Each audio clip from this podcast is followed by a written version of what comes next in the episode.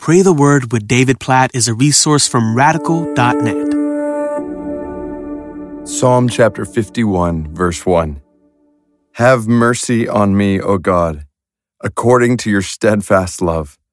According to your abundant mercy, blot out my transgressions. Thus begins one of the most beautiful chapters in the Bible. In a sense, Psalm 51, this picture of confession, this prayer before God that David prays after his sin with Bathsheba. And he starts off from the very beginning, just pleading for God's mercy, appealing to God's steadfast love. He says it three times Have mercy on me, O God, according to your steadfast love, according to your abundant mercy.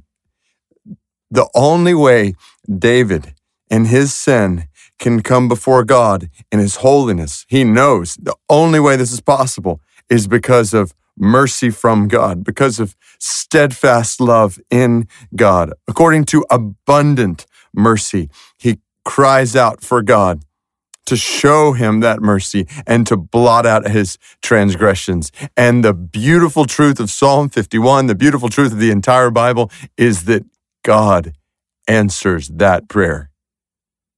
God, the holy God of the universe, against whom we have sinned.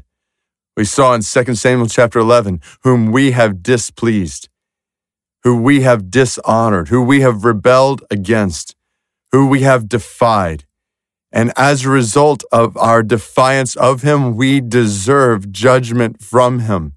The clear truth that we see from cover to cover in Scripture is that sinners deserve judgment before a holy God. And yet, God, in his justice and his holy wrath, do sinners shows abundant mercy for sinners that it is possible. This is breathtaking. It is possible for you and I in our sin to come before God in His holiness to appeal for mercy and God answers according to His steadfast love, according to His abundant mercy. I want you to see that, feel that in a fresh way today. Like right now, wherever you're sitting, if you're driving in a car, you're walking or running, or if you're alone or if you're with a group of people, whatever it is, just think right now you can appeal to God for mercy in your life. And according to his steadfast love for you, he will give it.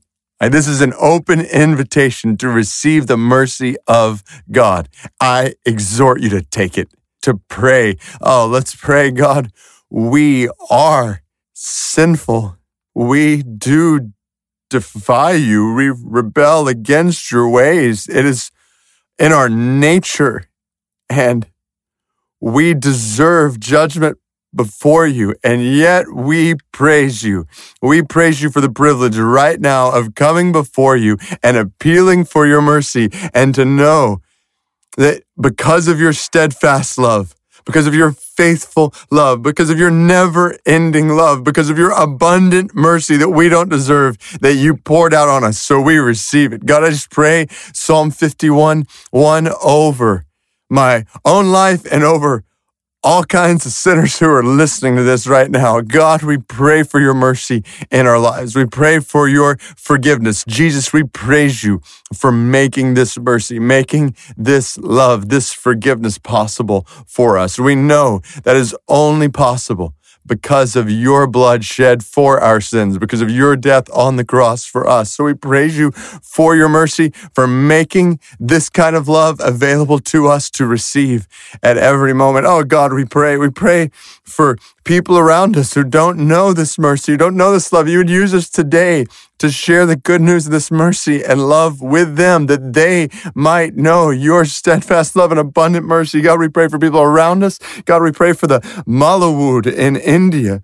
God, hundreds of thousands of people, no known followers among them. They're in central India, this Muslim people group. God, we pray that the Malawud in India, God, that they would know your grace and your mercy and your love that is available to them. Send missionaries, send followers of Jesus, cause your church near people from this people group to make the gospel known among them so that the Maliwood might cry out, Have mercy on me, O God, according to your steadfast love, according to your abundant mercy, blot out my transgressions. God, blot out the transgressions of Maliwood, men and women and children as they cry out for your mercy. God, we, we praise you for your steadfast love and abundant mercy. We rest in it today and we pray that you'd help us to do what we, we see David say later in Psalm 51 to teach transgressors your ways, to proclaim this good news to others right around us and, and far from us. We pray for the spread of this mercy through our lives. In Jesus' name we pray. Amen.